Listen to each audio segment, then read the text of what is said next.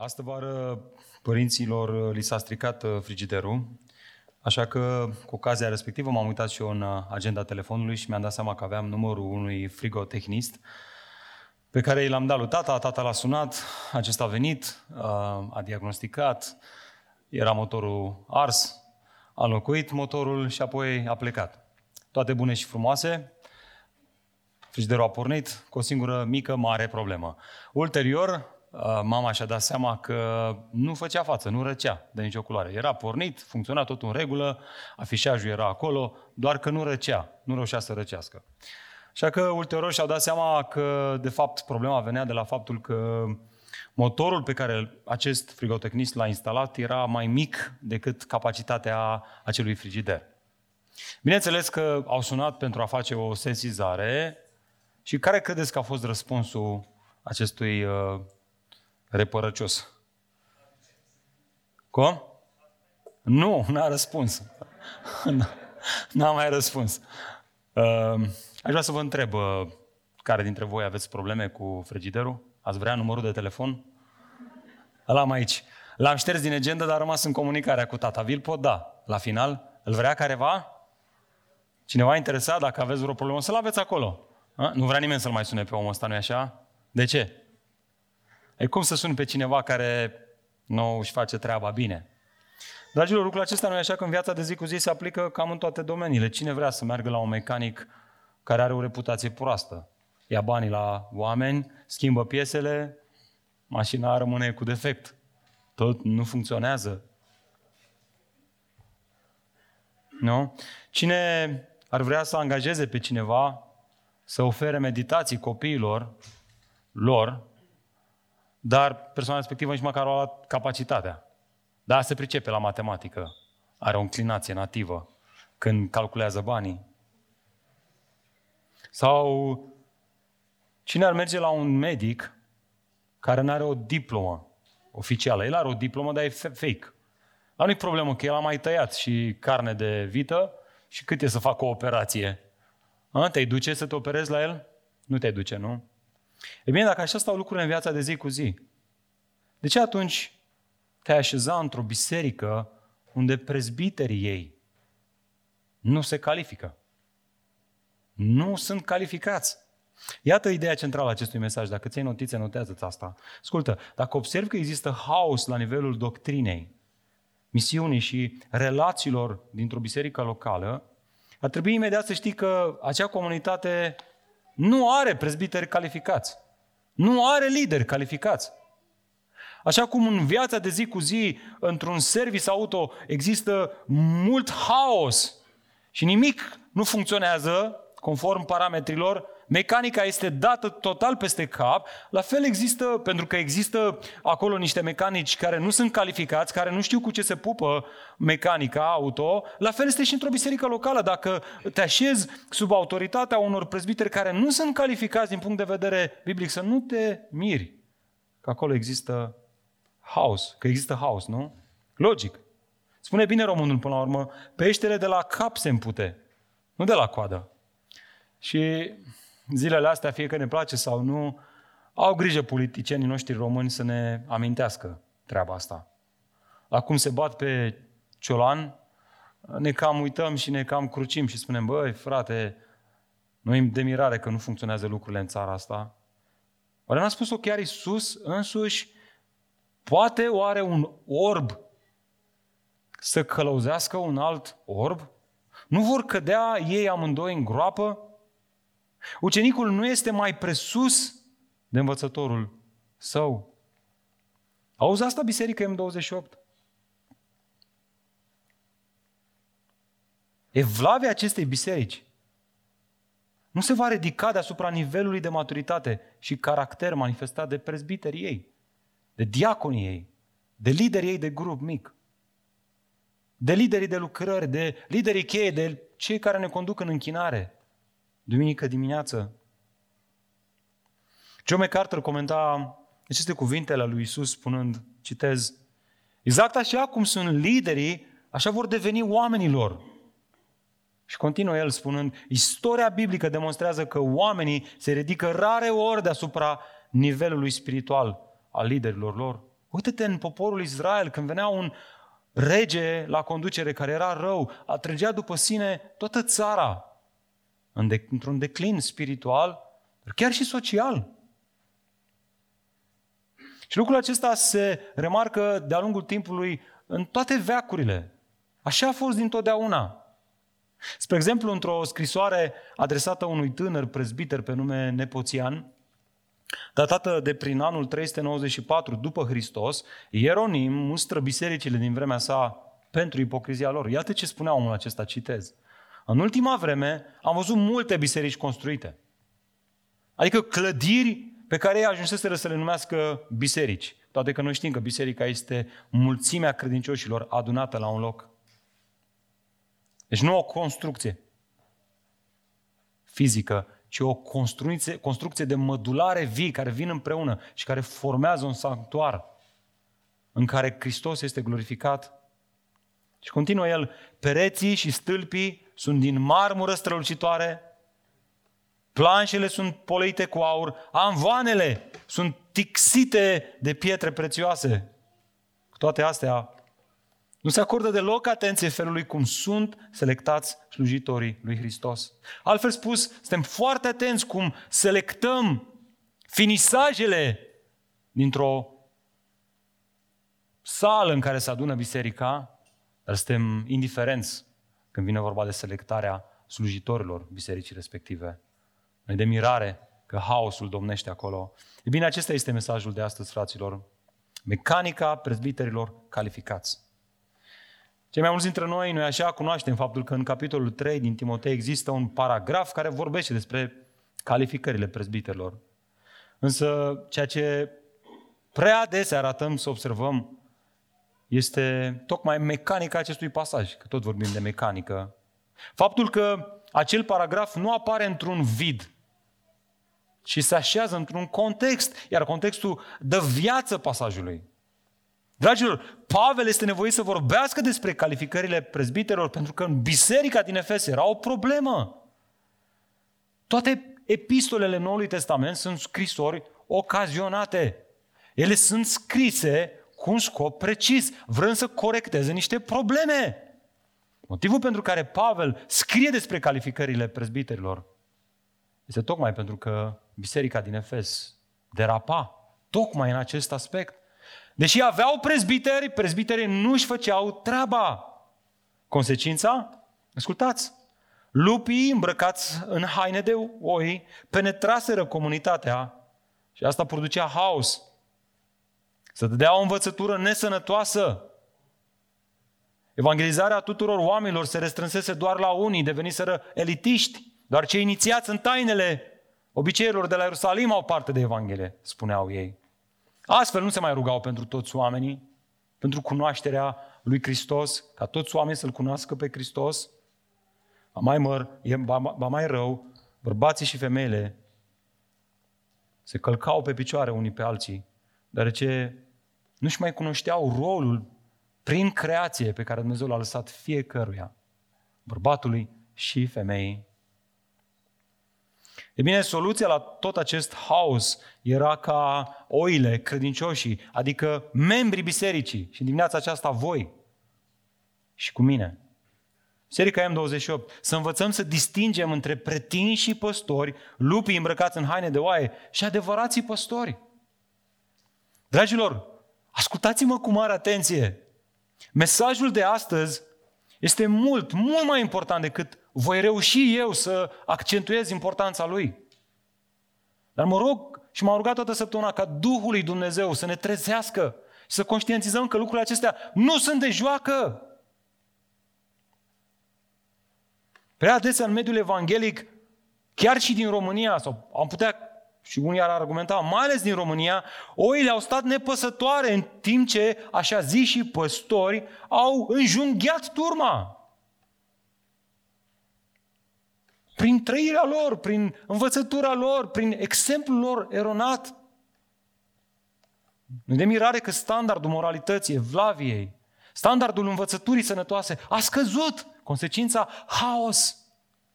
Multe biserici, haosul domnește. Ce să vorbim despre o mecanică? Nu e nicio mecanică.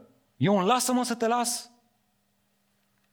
Și da, liderii sunt vinovați, dar și biserica este vinovată. Pentru că avem în cuvântul lui Dumnezeu reperele ca să distingem între falsii păstori și adevărații păstori. Ca să nu ne așezăm sub cei care nu sunt adevărați. Și astfel să nu fim duși în eroare. Iată cum ilustra un cioban din Canada această realitate a nepăsării turmei vis-a-vis de lupii care mănâncă, devorează alte oi. Spunea el, citez, mi-amintesc de comportamentul unei turme de oi atacate de câini, de pume, de urși sau chiar de lupi. Adesea, într-o frică oarbă sau într-o inconștiență totală, ele rămân pe loc, uitându-se cum tovarășele lor de turmă sunt sfâșiate în bucăți. Prădătorul va distruge oile una câte una, zdrobindu-le cu colții și cu ghearele lui. Între timp, celelalte oi pot acționa ca și cum nici măcar n-au văzut sau nu recunosc carnagiul care are loc în jurul lor. Dragilor, ascultați. Singurul mod de a evita acest carnagiu este ca noi, biserica, fiecare dintre noi, să luăm aceste cuvinte ale lui Pavel în serios. Să învățăm să distingem între adevărații păstori și falși păstori și să ne asigurăm că nu-i urmăm pe cei care dau o învățătură nesănătoasă și care au o trăire, prin urmare, nesănătoasă. Haideți să vedem ce spune Pavel legat de asta. Sper că înțelegeți cât de important este. Haideți să ascultăm cuvintele lui Pavel. Am ajuns în dimineața aceasta în 1 Timotei, capitolul 3 și ne uităm la primele șapte versete. Te rog tare mult, dacă ne vizitezi în dimineața aceasta, vrem să spunem că în biserica aceasta se predică expozitiv, verset cu verset, cuvânt cu cuvânt, așa că te rugăm respectuos și pe tine să-ți deschizi Scriptura, fie că o ai într-o Biblie printată sau pe telefon. Haideți să deschidem telefoanele, Bibliile, în aplicația Bible, să dezactivăm datele mobile și notificările Airplane și să ne conectăm la ceea ce spune Pavel aici. Ascultați ce spune Apostolul Pavel. Vreau cum începe versetul 1. Vrednic de încredere este cuvântul acesta. Altfel spus, el deschide aici o secțiune în care încearcă să ne atragă atenția că ceea ce urmează să zică e de mare importanță și este vrednic de încredere să fie primit. Ce anume? Pavel, iată ce anume. Dacă tânjește cineva să fie episcop, dorește o lucrare bună.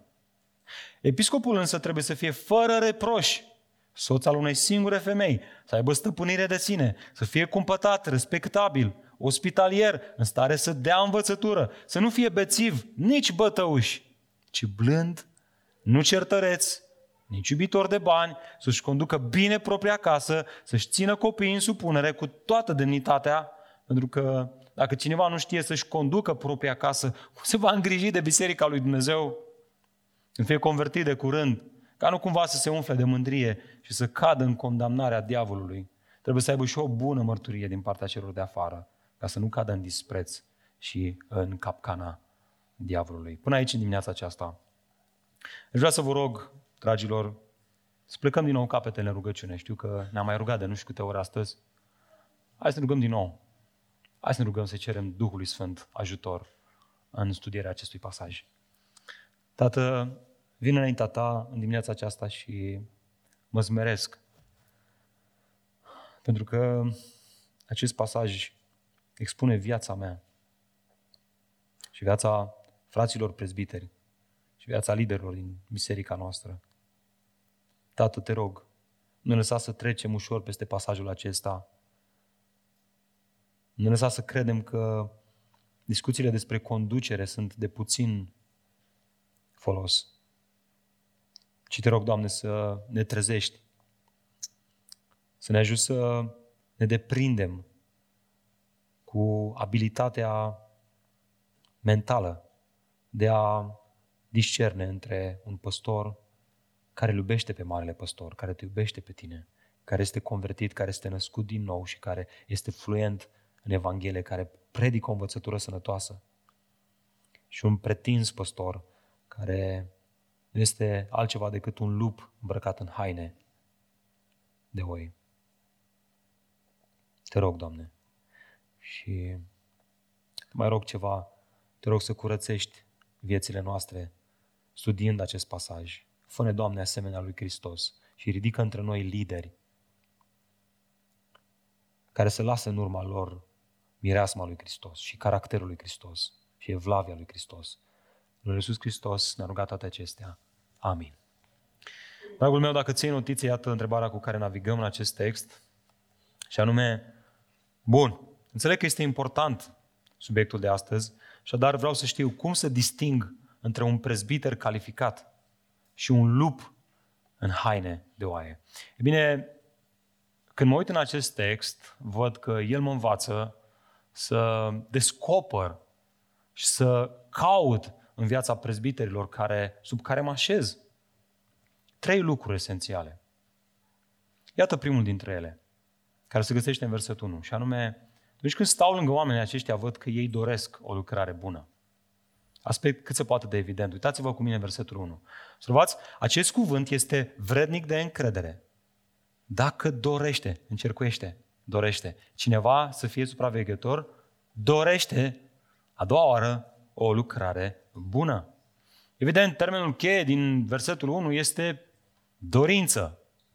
Și interesant este că în limba greacă autorul folosește doi termeni. Primul se referă la o aplecare înspre a apuca ceva. Este ca atunci când pe masă vezi o prăjitură bună de la French Revolution, cine n-au experimentat să încerce, și te apleci înspre ea, să o iei. Iar al doilea termen reflectă imaginea unei dorințe mult mai arzătoare de atât. Băi, mă lupt să iau aia, îmi doresc aia. Exact asta spune Apostolul Pavel aici.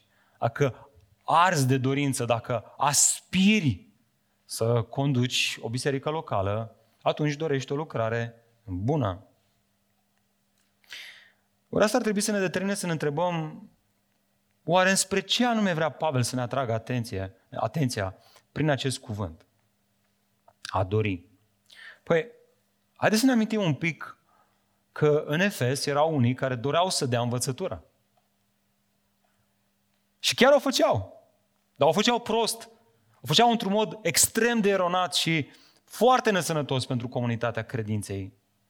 Cu toate astea, ei continuau să râvnească această poziție de influență. O doreau. Și vedeți, dragilor, din totdeauna omul a vrut să conducă, nu să fie condus. Să fie vizibil, nu invizibil. Să aibă un cuvânt de zis, nu să fie tăcut. Ne dorim să avem influență, să avem impact, mai ales într-o societate parcă tot mai obsedată de leadership și de dezvoltare personală. De a-ți atinge potențialul maxim de influență. Mai ales, ne spun sociologii, într-o Românie în care, atenție, statisticile ne învață că 9 din 10 români vor să fie șefi. Spre deosebire de vest, unde 5 din 10 vor să fie șef. Comenta Andrei Pleșu statistica asta și spunea, domne, în România, într-un mod bolnăvicios de rău, ne dorim să fim în față. Și dar apare întrebarea, bun, dar ce are Pavel de spus legat de această năzuință a sufletului?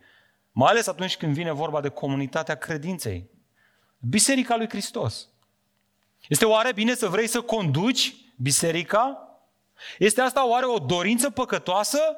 E bine, răspunsul lui Pavel este acesta. Dacă dorește cineva asta, vrea o lucrare bună. Observați? Este, da, da, este bine să fii în față. Dar ascultă, acest lucru nu ar trebui să aibă atât de mult de a face cu poziția de vizibilitate, ci cu produsul ei, cu efectul ei, cu lucrarea de slujire.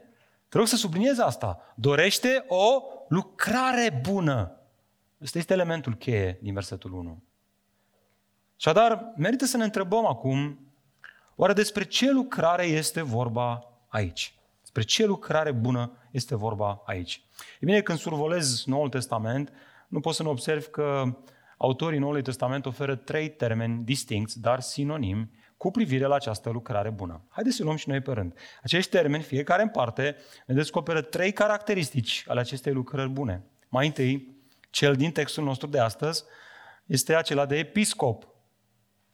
Episcopoi în limba greacă. Spatele termenului acesta, episcop sau supraveghetor, așa cum apar, apare în traducerile noastre, există și exista de fapt un oficiu laic consacrat în perioada antică. Episcopii erau acei oameni pe care dacă de obicei îi găseai în cetăți, acolo apărea acest oficiu, și dacă îi căutai în cetate, în oraș, ei se aflau de cele mai multe ori undeva sus pe turn. Oare de ce? Ce căutau episcopii sus pe turn? Pe simplu, ei stăteau acolo sus pe turn ca să vadă ce amenințări veneau din comunitate și ce amenințări veneau din afara cetății. În cetate puteau să apară răscoale, certuri, bătăi sau aceste căsuțe care aveau acoperiș de paie, puteau să ia foc și pentru că erau foarte înghesuite căsuțele, se putea transfera ușor de la o casă la alta. E bine, ei stăteau sus ca să supravegheze ce se întâmplă în cetate și să acționeze imediat în cazul în care se întâmplă ceva. Dar mai era un tip de pericole, pericole care veneau din afara cetății. Puteau să vină o armată sau un grup de uh, prădători, iar uh, episcopul care stătea sus pe turn putea să vadă aceste amenințări care veneau din afara cetății și să strige la toți cetățenii acelei cetăți, să intre înapoi în cetate, să închidă ușa și să fie protejați, că ieșeau afară ca să-și facă fiecare treaba. Să fie protejați, să fie apărați. Ei erau apăză, păzitorii sau apărătorii cetății. Asta erau episcopii. E bine, Pavel, deoarece scrie unei biserici aflate în Asia Mică, alege să folosească un termen relevant lor. Când auzeau de episcop, știau exact la ce se referă. Și dar prima caracteristică a celor care își doresc această lucrare bună constă în faptul că dorința lor se remarcă, ascultați, într-un imbold lăuntric, puternic, de a vedea comunitatea credinței protejată, apărată, ferită de pericole. Observați cât de mult le-am îndepărtat în zilele noastre de sensul real al acestui termen? nu așa? Astăzi a devenit un titlu eclezial în ierarhia bisericii. Episcopul biblic nu râvnește după o poziție atât de mult, cât râvnește să vadă biserica apărată. Poate cei dintre voi care ați văzut acel reportaj, recorder, despre Marele Alb, e exact un exemplu de așa nu. Episcopul în Noul Testament nu este un supraveghetor peste mai multe biserici. Căci Noul Testament este clar, fiecare biserică este autonomă și independentă, având o autoritate locală de prezbiteri care ei supraveghează nu peste mai multe biserici, ci peste sufletele pe care Dumnezeu le-a încredințat acestora să supravegheze. Iată a doilea termen, prezbiteri. Termenul acesta poate fi tradus literal cu bătrân și are fie sens de un om înaintat în vârstă, fie un om instalat într-un oficiu, și anume acela de reprezentant al unei comunități. Atunci când se referă la oficiu, sensul strict al vârstei avansate este eliminat. Cu toate astea se păstrează maturitatea, experiența, demnitatea și onoarea unui bătrân.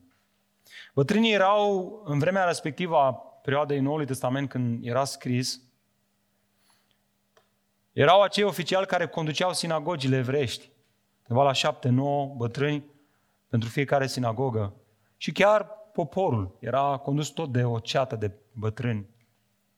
Aceștia trebuia să aibă minim 30 de ani, să cunoască foarte bine legea și să se bucure de o reputație bună în cadrul comunității. Ei erau cei care judecau problemele care apăreau în cadrul comunității și era necesar să o facă pe baza scripturilor ebraice. Iar dacă o făceau bine, atunci ei aduceau stabilitate comunitățile.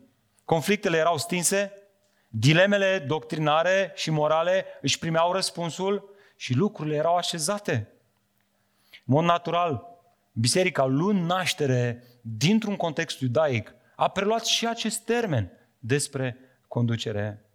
Prin urmare, a doua caracteristică a celor care își doresc această lucrare bună constă în faptul că prin prezența lor în comunitate aduc stabilitate. A, cineva care este instabil, care produce certuri, care uh, se, se impacientează, spune lucruri necugetat, nu aduce stabilitate. Prezbiterii trebuie să aducă stabilitate comunității. Iată acum și al treilea termen, și anume, și anume păstori. Acest termen era relevant atât în contextele iudaice, cât și între neamuri, bineînțeles. Verbul a păstorii avea sensul de a îngriji, hrăni și păzi turma. Iar păstorirea necesita ore lungi de lucru, căci păstorul trebuia să fie mai mereu alături de oi. Păstorirea, de asemenea, cerea cunoașterea oilor, bune abilități de conducere și curaj în fața pericolelor. Nu este la întâmplare că Iisus i-a spus de trei ori lui Petru, păstorește oile mele. Petre, păstorește oile mele. Petre, păstorește oile mele. Ba mai mult, nu este deloc la întâmplare faptul că mai târziu Petru scria unor prezbiteri fix aceste cuvinte. I-a intrat în cap. Cum ne spuneau părinții, că repetiția este mama învățăturii. I-a intrat în cap. I-a zis de trei ori, a înțeles. Așa că le scrie prezbiterilor unei comunități, păstoriți turma lui Dumnezeu, care este printre voi. Așadar, dragilor, a treia caracteristică a celor care își doresc această lucrare bună constă în faptul că păstorii miros a oi. Lupii nu miros a oi. Ei miros a sânge de oi. Păstorii adevărați biblici, ciobanii, care iubesc turma, o să fie mereu înconjurați de oi. Oamenii or să se simtă îngrijiți, protejați și apărați în prezența lor. Din punct de vedere spiritual, credincioșii adevărați vor să stea în preajma acestor oameni. Lupii? Ei, lupii mai au și ei uh, oi pe lângă, dar nu pentru mult timp, căci o să le sară la gât și o să le mănânce, rând pe rând. Asta e diferența între cele două. E bine, aceștia sunt cei trei termeni care apar cel mai des în Noul Testament. Ori asta ne dă puține bătăi de cap, ne așa? Căci ne întrebăm noi, bun, dar cum să-i numim, domne, pe cei care ne conduc la biserică? Unii ar prefera episcopi. Episcop la M28. O sună rău deloc, nu? Dar nu, mai bine episcop de București. Asta sună mai bine chiar. Alții, dacă vin de la baptiști, că avem și frați baptiști, amin, ar prefera, bineînțeles, păstori. Că e așa știu cu păstori. În timp ce alții, dacă vin de la creștini după Evanghelie, avem și de ăștia printre ei, myself, amin, ei or să prefere prezbiteri. Sau dacă vii de la reformați, probabil că tot la fel. E bine, răspunsul la această întrebare, cum să-i numim, este da. O numește oricum, e foarte bine. De fapt, acești termeni sunt interschimbabili. Și ca să vedeți că asta nu este opinia mea personală, ci este opinia Scripturilor, nu știu ce ați știut până acum, dar haideți în dimineața asta să descoperim lucrul ăsta din Scripturi. Vedeți ce relatează autorul cărții Faptelor Apostolilor. Spune el, din Milet, el, Pavel, cu referire la Pavel, a trimis la Efes, culmea, exact biserica pe care o studiem noi în perioada asta, și i-a chemat pe cine? Să în text, pe cine a chemat? Pe bătrânii bisericii. Sensul original, prezbiteri. Și le-a spus, luați seama, deci la voi înși vă și la toată turma peste care Duhul Sfânt v-a pus ce? Supraveghetori, adică episcopi. De ce? Ca să păstoriți. Pentru Pavel este unul și același lucru. Să păstoriște biserica lui Dumnezeu pe care el a câștigat-o prin sângele propriului său fiu. Luați împreună acești termeni, oferă o imagine mai fidelă acestei lucrări bune. Însă, ceea ce este cel mai important să nu ratăm este să observăm de unde vine această dorință, fraților. Asta este ceea ce a trebuit să fim interesați. De unde vine, domne, dorința lor de a fi episcopi, prezbiteri și păstori? A spus-o cât se poate de clar, Pavel. Luați seama, deci, la voi înși vă și la toată turma peste care? Cine? Duhul Sfânt v-a pus. Iată prima lecție pentru noi.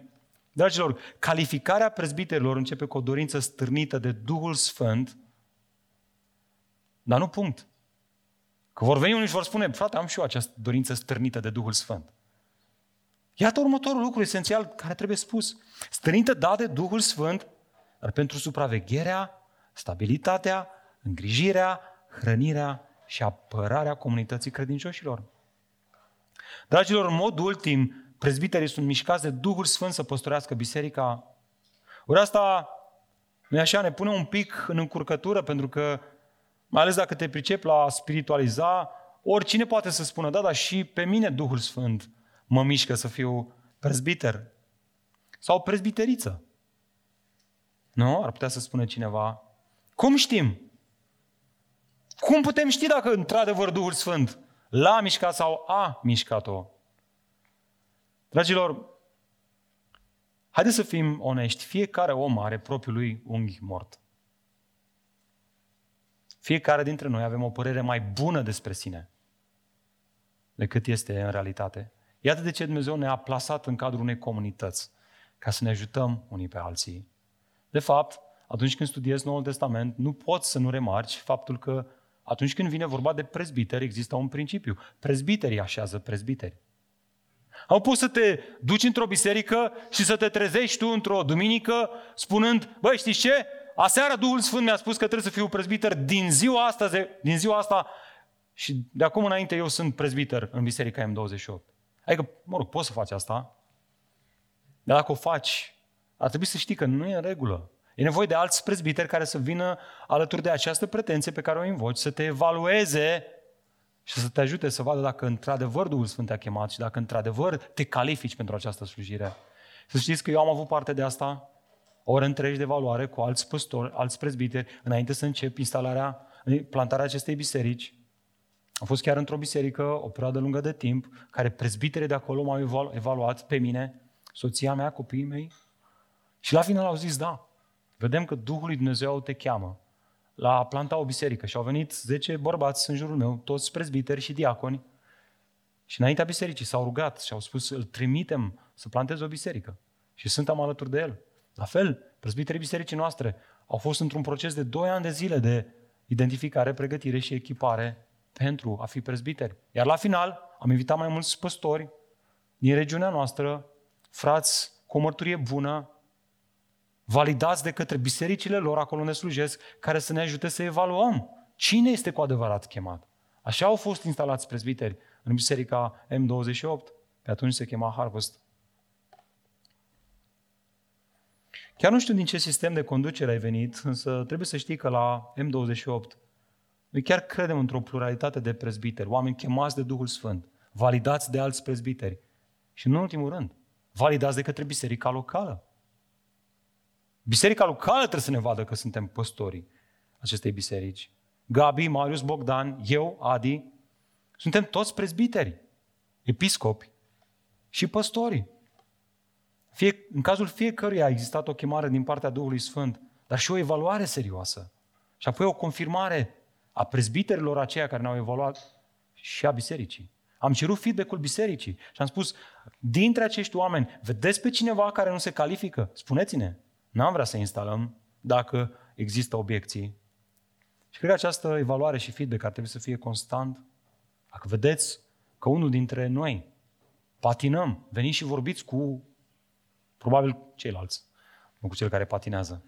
Dar veniți și vorbiți cu noi. Nu puteți să stați nepăsători. Nu puteți să stați indiferenți dacă un prezbiter nu face ceea ce trebuie. Turma este pusă în pericol. Trebuie acționat. Iată de ce atunci când se aduce o acuzație împotriva unui prezbiter, este o chestiune foarte serioasă, care trebuie luată cu mare grijă în discuție. Frate, dar cum ajută pe mine toate astea să disting între un prezbiter calificat și un lup îmbrăcat în haine de oi? Te rog să reții asta. Lupul este singuratic, ciobanul miroase a oi. Lupul caută propriul interes. Ciobanul, păstorul, episcopul, prezbiterul caută binele turmei.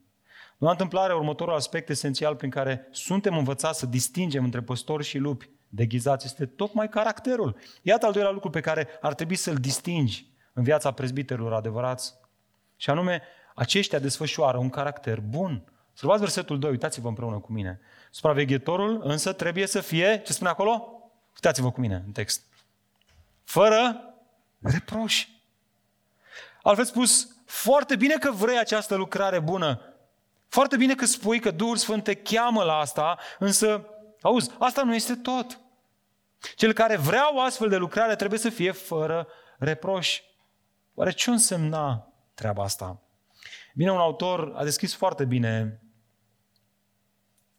asta când spunea, citez, a fi fără reproș înseamnă că un prezbiter trebuie să fie acel fel de bărbat pe care nimeni nu îl suspectează de rele sau de imoralitate.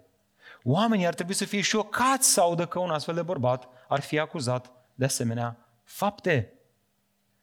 Iată așadar din textul acesta, scris de Apostolul Pavel, cum arată un caracter ireproșabil. Evident, din context aflăm că acest caracter este produs de Evanghelie, de Hristos prin Duhul lui Dumnezeu. Și haideți să începem cu o serie de așa da. Adică, iată, iată caracterul prezent în viața acestora. Te uiți în viața lor, iată ceea ce vezi. Mai întâi vezi asta. Faptul că ei sunt soți al unei singure femei. Auzi, dacă în afaceri evaluăm un lider pe baza abilităților de a fi eficient și de a crește profitul companiei, în viața bisericii suntem chemați să evaluăm prin modul în care își trăiește viața personală. Cine când te intervievează pentru un job, te întreabă cum este viața de familie. Auzi, ești fidel soției tale? Noi spunem, ce te bagi în viața mea personală? Astea sunt două chestiuni separate. E bine, când intervievăm un, un prezbiter, primul lucru nu este, are carismă? Are o vorbire care să-mi placă? Se îmbracă bine? Ă, ce mașină conduce? Nu, primul lucru este, arată-mi puțin cum îți trăiești viața de familie. Care este relația ta cu soția? Este primul lucru. Viața de familie a prezbiterului, dragilor, contează într-o proporție covârșitoare. În fapt, căsătoria și puritatea sexuală este un teren de testare pentru calitatea de prezbiter. Textul, bineînțeles, nu spune neapărat că nu poți fi prezbiter dacă nu ești căsătorit, căci Pavel însuși nu era căsătorit. Cu toate astea, să nu uităm, Pavel nu voia să fie căsătorit. El spune, am renunțat la dreptul ăsta pe care îl aveam și eu de dragul lucrării la care m-a chemat Dumnezeu.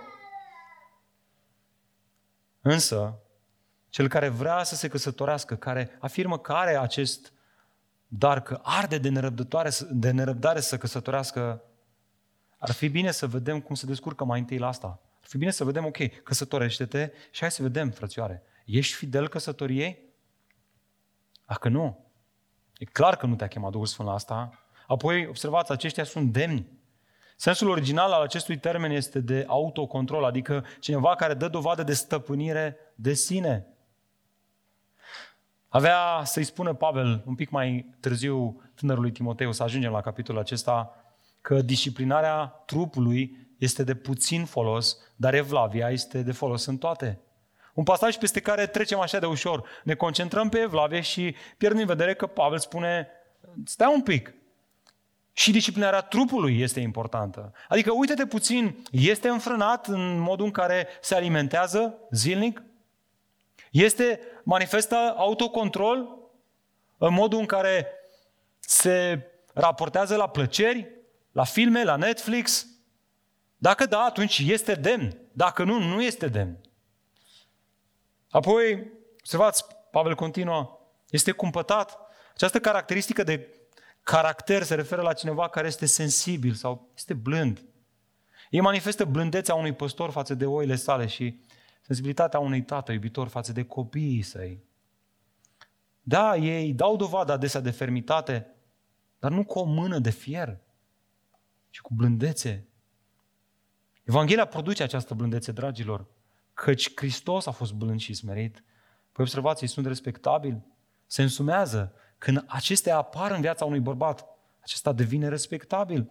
Cineva care promite astăzi ceva și mâine își cere iertare că nu a făcut, apoi iarăși greșește exact în același punct, iarăși își cere iertare și continuă așa la nesfârșit, este cineva pe care nu e așa, nu-l poți respecta. Prezbiterii nu fac parte din această categorie de oameni.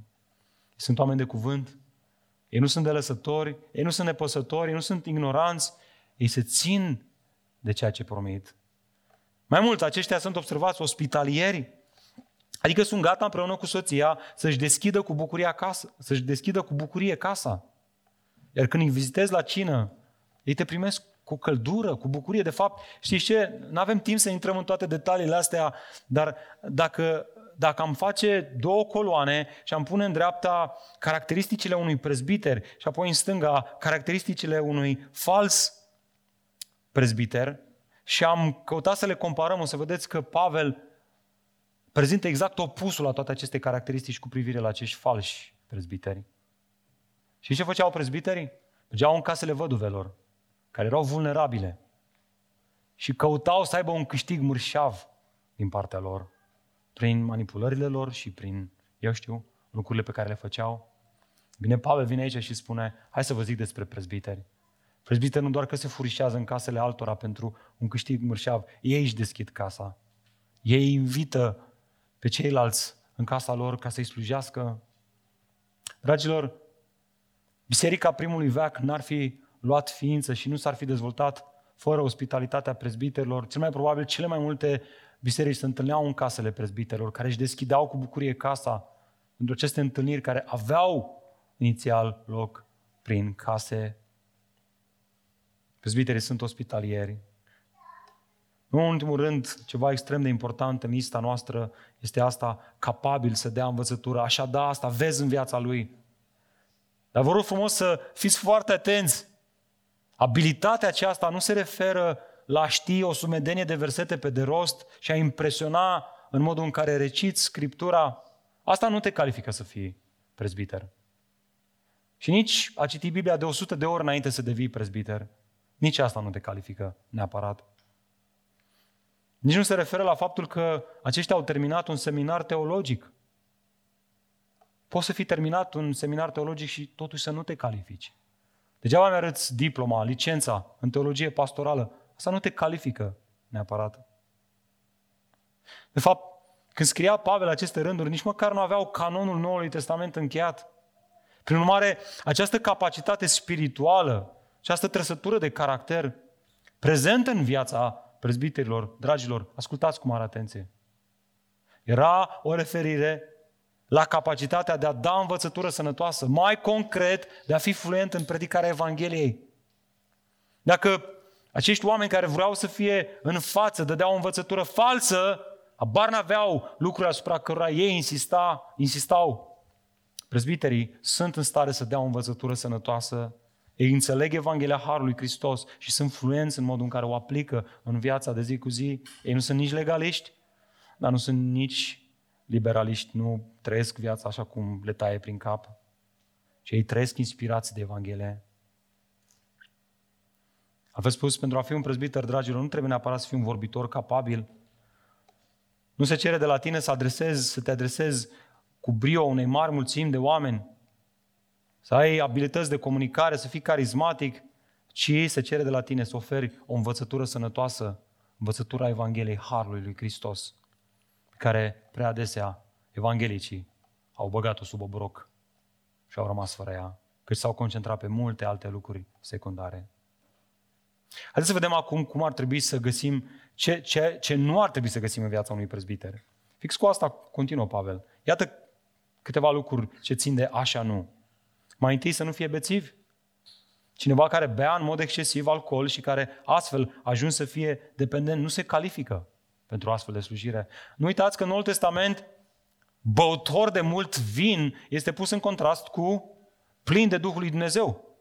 Așadar, cineva care spune, Dumnezeu mă cheamă, Duhul Sfânt mă cheamă să fiu prezbiter, dar eu le cam trag la măsea, ce să vezi? Nu e pentru tine. Și știți ce? Trebuie să fac aplicația asta până la capăt. Trebuie să fiu onest cu textul biblic. Asta se extinde la orice fel de dependență. La orice fel de adicție, fie că vorbim de cafea, fie că vorbim de Coca-Cola, fie că vorbim de tutun, fie că vorbim de mâncare, sau mai nou, fie că vorbim de telefonul mobil. Prezbiterul trebuie să exerseze control asupra acestor sfere ale vieții. Să nu fie excesiv de mult controlat de ele, sau să nu fie deloc controlat de ele. Iată un alt exemplu de așa nu, ce nu găsești în viața lui. Nu este bătăuș nu este certăreț, ci este blând. Prezbiterii nu sunt agresivi, dragilor, nu sunt violenți. Dacă cineva spune, am stat de vorbă cu X prezbiter și am crezut la un moment dat că o să tragă una în bot. Ar trebui să fii șocat. Băi, nu, nu mi-l imaginez pe, nu știu, mă gândesc la Marius Stoica, că l-am aici în față, făcând o chestiune de genul ăsta. Băi, nu cred, sunt oripilat ce îmi spun. Nu pot să cred așa ceva. Eu știu pe Marius un om blând. Nu, nu are cum, nu, nu se poate. Mai apoi, ei nu sunt iubitori de bani. Petru spunea că prezbiterii trebuie să slujească fără a fi lacom de câștig murdar, ci fiind dornici de slujire. Aceste cuvinte oferă o mustrare dureroasă a celor păstori care se folosesc de această lucrare bună pentru un câștig murdar, pentru un scop rău. Dragul meu, păzește-te de păstorii care sunt mai mereu cu ochii după bani, care slujesc în funcție de recompensă. Ferește-te de, de astfel de oameni. De asta Pavel spune, eu m-am învățat în toate să fiu mulțumitor. Știu să mă comport când sunt în binecuvântări, când sunt în asea mică și mănânc un cotlet bun pe care mi l-au pus oamenii ăștia în față, dar știu să fiu mulțumitor și îmi continui lucrarea Chiar și atunci când sunt pe mare și n-am mai, am rămas fără mâncare și barca nu se mai îndreaptă nicăieri și habar n-am dacă voi mai trăi până, în, până mâine. Sunt mulțumitor în toate, am învățat să fiu mulțumitor în toate. Altfel spus, prezbiterii nu iau decizii în viața lor în funcție de renumerație. Nu slujesc, dacă le dai mai mulți bani, nu slujesc mai mult. Dacă le dai mai puțin bani, nu slujesc mai puțin. Ei au alt scop în viață, ei, sunt, ei, ei pășesc pe urmele lui Hristos, ei sunt mișcați de Duhul lui Dumnezeu. Evanghelia lui Hristos i-a făcut să meargă în slujirea respectivă. Nu banii, nu avantajele, lucrarea, dorința de a vedea Evanghelia cum înaintează. Dar, mare atenție, Pavel nu argumentează pentru sărăcia pastorilor aici. El spune să nu iubească banii, nu să nu, nu să nu aibă bani pentru a-și acoperi nevoile. Ei nu iau decizii legate de slujirea lor în funcție de câștig. Adesea primesc oferte mai bune de la alte companii, dar pentru că își dau seama că acele oferte vin și cu responsabilități mai multe, poate chiar să avanseze în locul lor de muncă, ei zic nu. Nu, pentru că asta o să mă fure din biserică, o să mă fure din familie. Nu, nu, mulțumesc frumos, refuz oferta ta. Să știți că prezbiterii bisericii în 28 au făcut asta de mai multe ori. Au avut oferte bune, cu zero ori bune, și au zis nu. Pentru că noi suntem responsabili față de turma asta. Mulțumim Domnului pentru ei.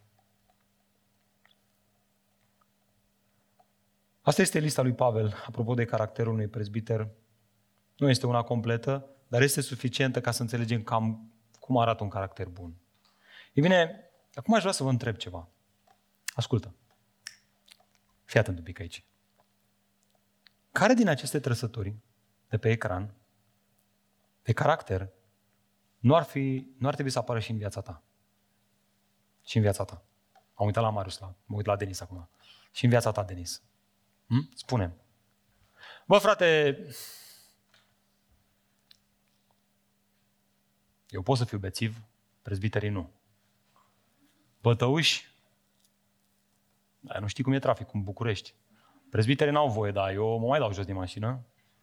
Certăreți, sunt îngrămădiți ăștia la mine la locul de muncă, trebuie, trebuie să stau cu gura pe ei, frate, nu merge.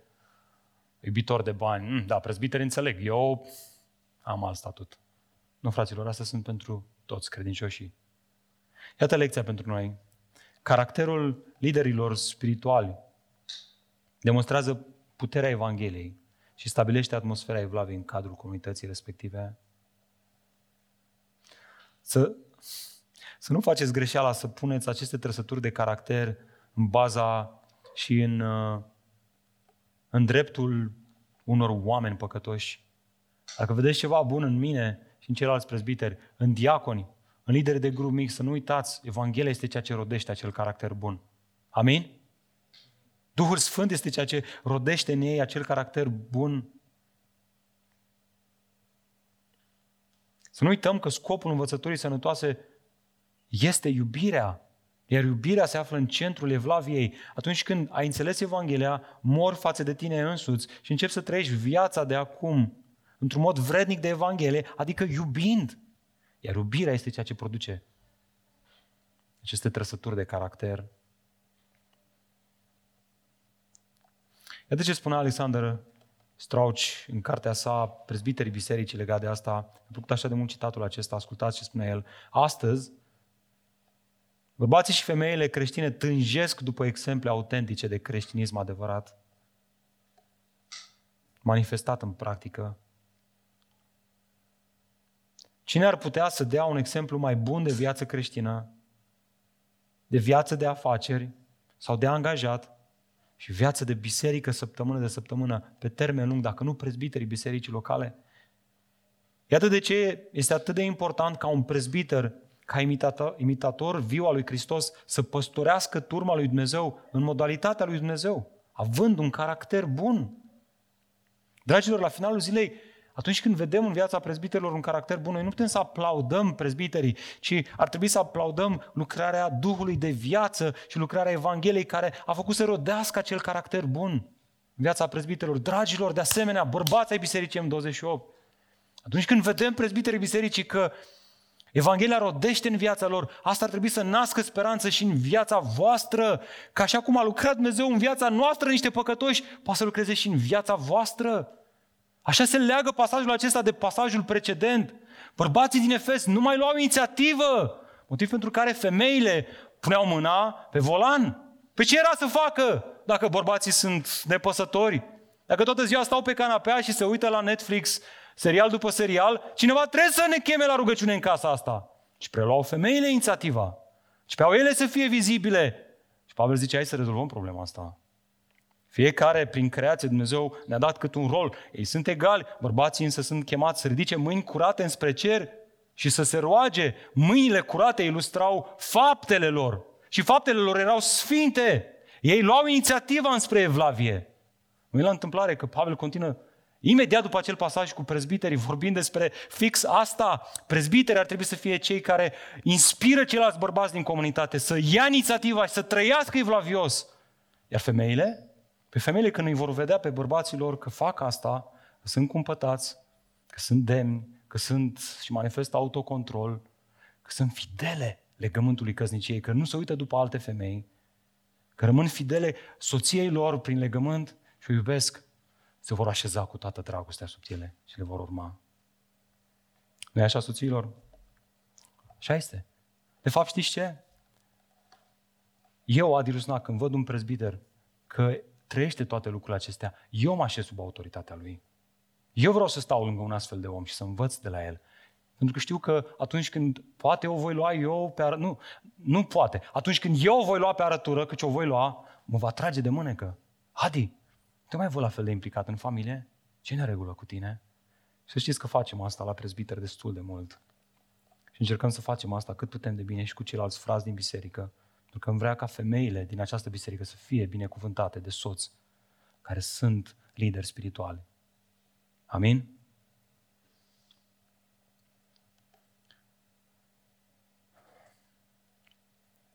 Așadar, să știi că prezbiterii se află mereu într-un proces de sfințire, bărbații bisericii se află mereu într-un proces de sfințire, iar lucrul acesta se întâmplă doar prin Hristos.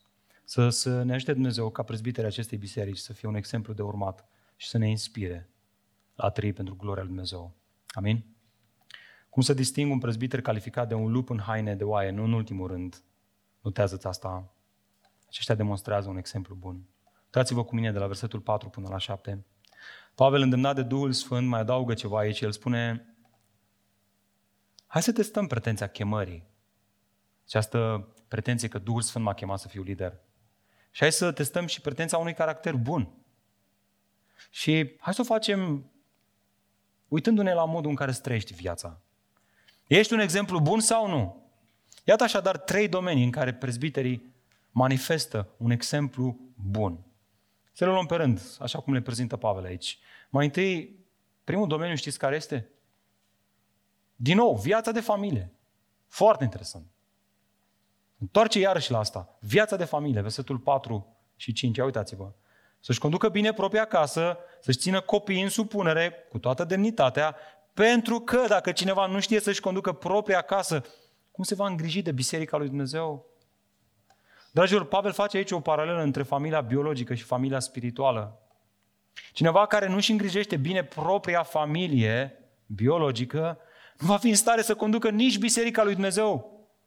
Căci doar celui care a fost credincios în lucrurile mici, Dumnezeu îi va încredința lucruri mai mari. Și cum știi dacă cineva se îngrijește bine de familia lui? Cum testezi asta? Observați pe ce pune accent Pavel aici. Și ăsta, acesta spune, uite-te la cum își ține copiii în supunere. Auci! Aia lovește bine de tot aici, nu? Dacă copiii tăi sunt nestăpâniți și neascultători față de reperele de autoritate, față de tine, față de soția ta, dacă îi permiți copilului tău să fie nesupus față de soția ta, o jignește și tu nu zici nimic, cum crezi tu că o biserică se va supune ție? Dacă un copil nu ascultă de tine, crezi că o să ascultăm noi ceilalți de tine?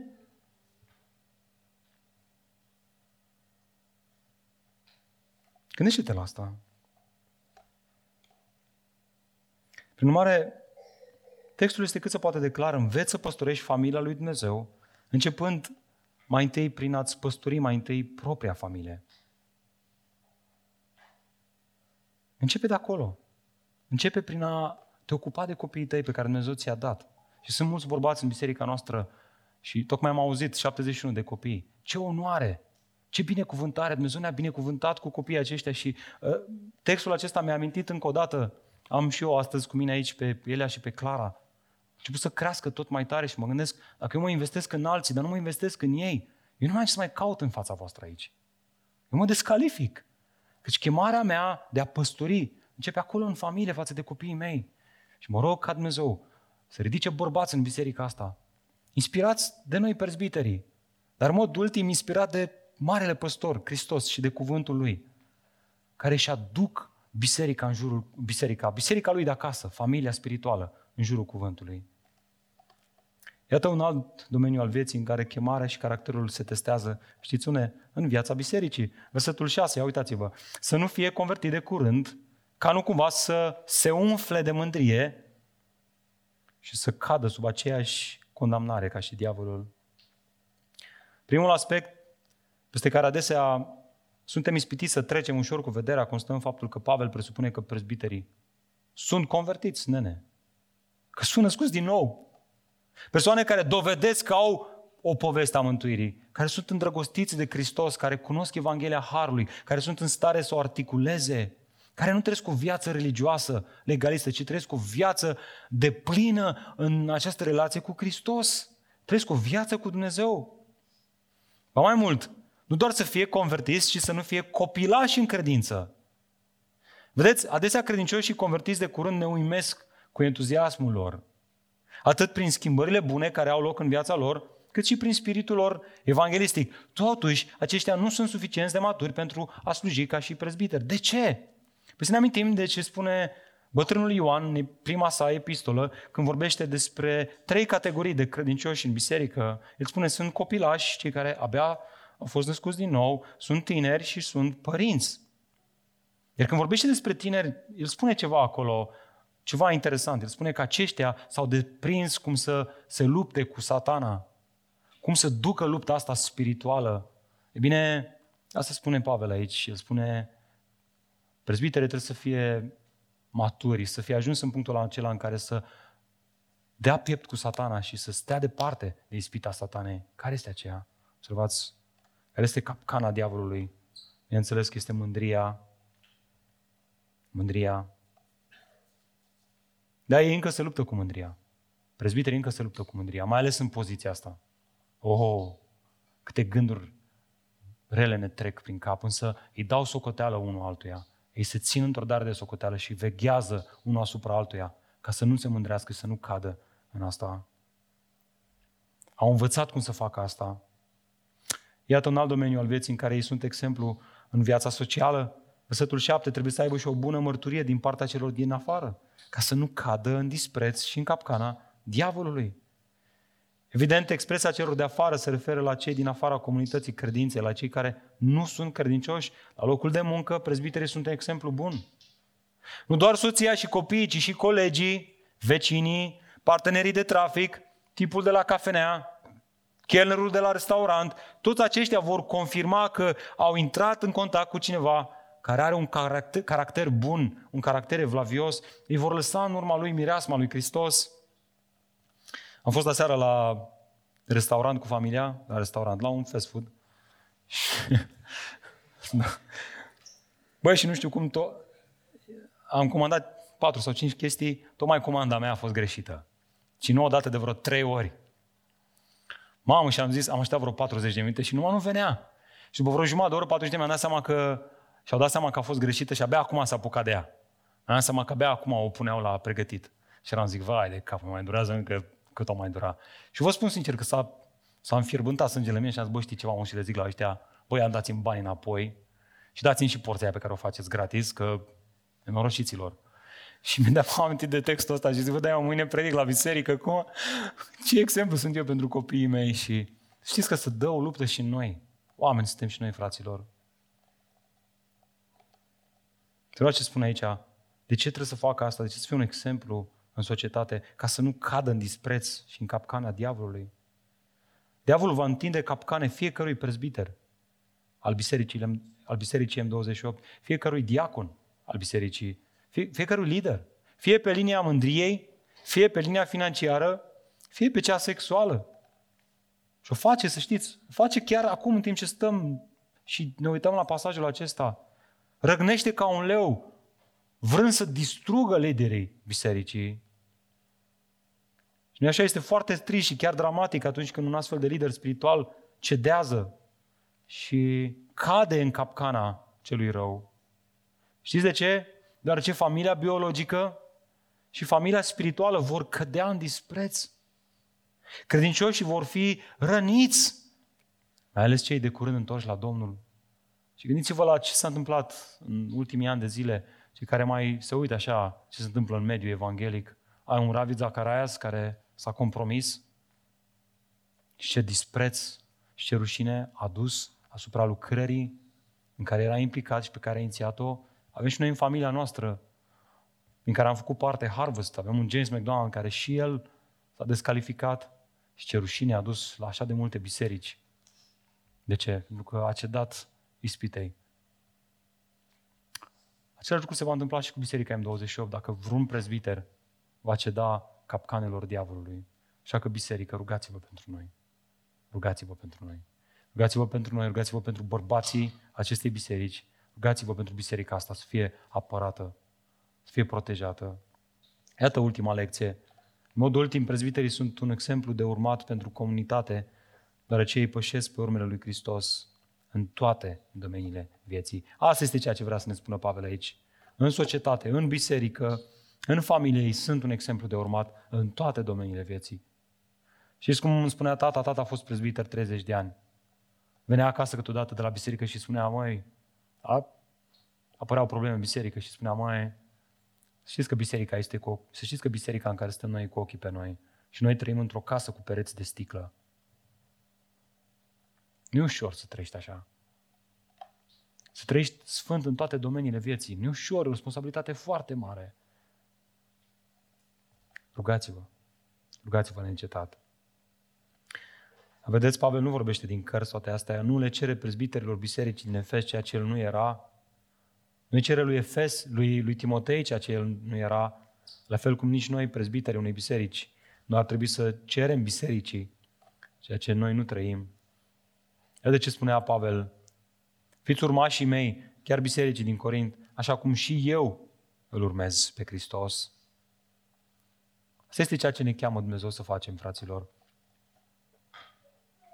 Hristos, ca și mare preot, ca și mare păstor, este capul bisericii. Dar El nu a comandat de acolo din ceruri omului, și s-au coborât în lumea noastră. A trăit sfânt. A fost un exemplu de urmat pentru noi și a băut paharul amărăciunii până la capăt. A ispășit păcatele noastre și ne-a îndreptățit cu Tatăl. Apoi a chemat bărbații și a spus, voi trebuie să călcați pe urmele mele. Întrucât eu v-am dat un exemplu. Călcați pe urmele mele. De asta Pavel preia ideea asta și o spune atât de clar. Și apoi lucrul acesta ar trebui să se transfere înspre surorile din biserică, bărbații bisericii, începând cu prezbiterii, diaconii și ceilalți lideri de grup mic, avem o responsabilitate foarte mare. Haideți să nu ne mai jucăm de-a băieței. Hai să nu ne mai jucăm de-a credința. Și nu o spun într-un mod legalist, o spun, hai să lăsăm ca acesta adevărul să ne zdrobească mândria, să ne facă dependenți de Dumnezeu și de Cuvântul Dumnezeu și să cerem, Doamne, lucrează mai mult în noi caracter sfânt. fă exemple de urmat. Ajută-ne să putem să ridicăm mâini curate, sfinte, înaintea celor din jur. Nu e așa că atunci când vedem astfel de lideri, credința noastră este înflăcărată? Ai un exemplu, un credincios care este un exemplu de evlavie pentru tine? Nu e așa că te înflăcărează? Și care evanghelic a avut parte de astfel de lideri? Asta îmi amintește de unul dintre ei, spre exemplu, de Richard Wurbrand. Și dacă e, ai citit ceva despre el, dar te rog, citește ceva despre el. Are și cărți mai mici și cărți mai mari. Poate încep cu alea mai mari. Dar începe, citește ceva despre el. Imediat după ce armata sovietică a intrat în România în 23 august 1994, și după ce comuniștii au venit la putere, aceștia au convocat un congres al tuturor religiilor creștine. La întâlnire au participat, ascultați, peste 2000 de preoți și rabini. Peste 2000 de preoți și rabini erau acolo, lideri spirituali, influenți, care voiau o lucrare bună. Și interesant, Richard Wurban m-a ajutat să fac distinție între două lucruri pe care până să citesc, am început să citesc de curând cartea asta, o mai citisem, dar mi-a, am pierdut din vedere aspectul acesta. Între limbajul seducției și limbajul dragostei, comuniștii au reușit să folosească limbajul seducției și să cucerească acești preoți și să-i tragă de partea lor. Și asta este atât de valabil pentru femeile, surorile, fetele, poate chiar necăsătorite din biserică. Faceți distinție între cele două. Cele două seamănă. Limbajul seducției seamănă cu limbajul dragostei, dar nu e același lucru. Bine, comuniștii au reușit să îi seducă pe acești 2000 de preoți. Unii după alții, episcop, preoți, prezbiteri și păstori s-au ridicat în plenul congresului și au declarat faptul că creștinismul și comunismul sunt fundamental asemănătoare. Aceștia aduceau laude comunismului și asigurau noua conducere de loialitatea lor. Și aici apare în scenă Wurbrand, care era și el prezent la această întâlnire.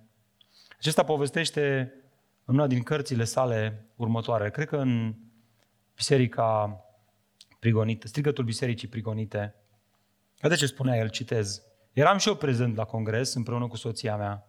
Ea mi-a spus, Richard, Richard, ridică-te și spală rușinea asta adusă lui Hristos.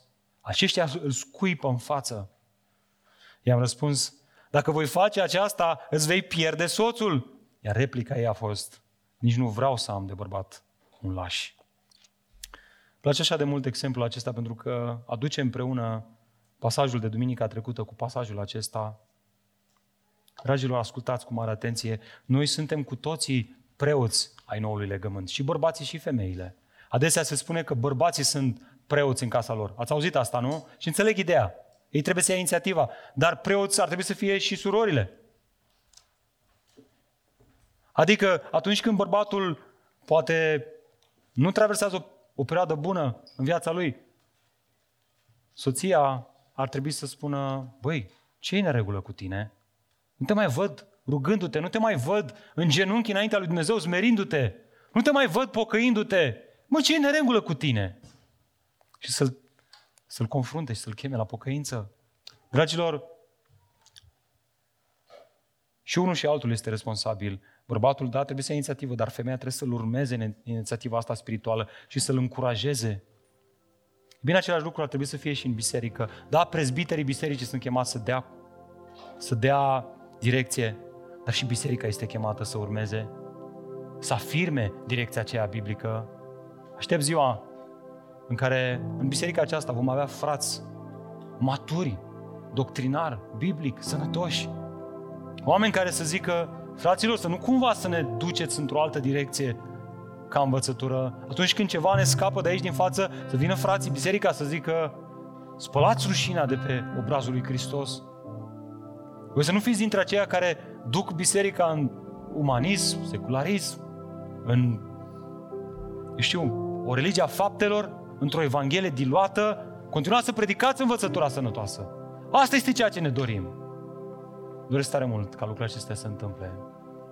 Și vedeți, nimic din toate astea nu s-ar întâmpla dacă Marele Păstor nu ne-ar cuceri inimile noastre a fiecăruia dintre noi. Așa că ce ar fi dimineața aceasta să facem din această rugăciune rugăciunea noastră?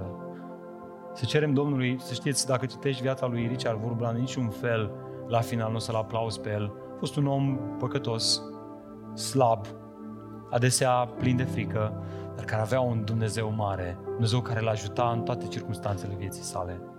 La fel este și cu prezbiterea. Dacă vezi ceva bun în viața noastră, să știți că asta este datorită Harului Dumnezeu. Și dacă vedeți ceva care nu este bun, să știți că încă mai avem și noi să ne pocăim de multe lucruri. Să vrea, prin exemplul nostru de Evlavie, să încurajăm bărbații bisericii, surorile acestei biserici, să pășim pe urmele lui Hristos. Amin? Haideți să facem asta, fraților.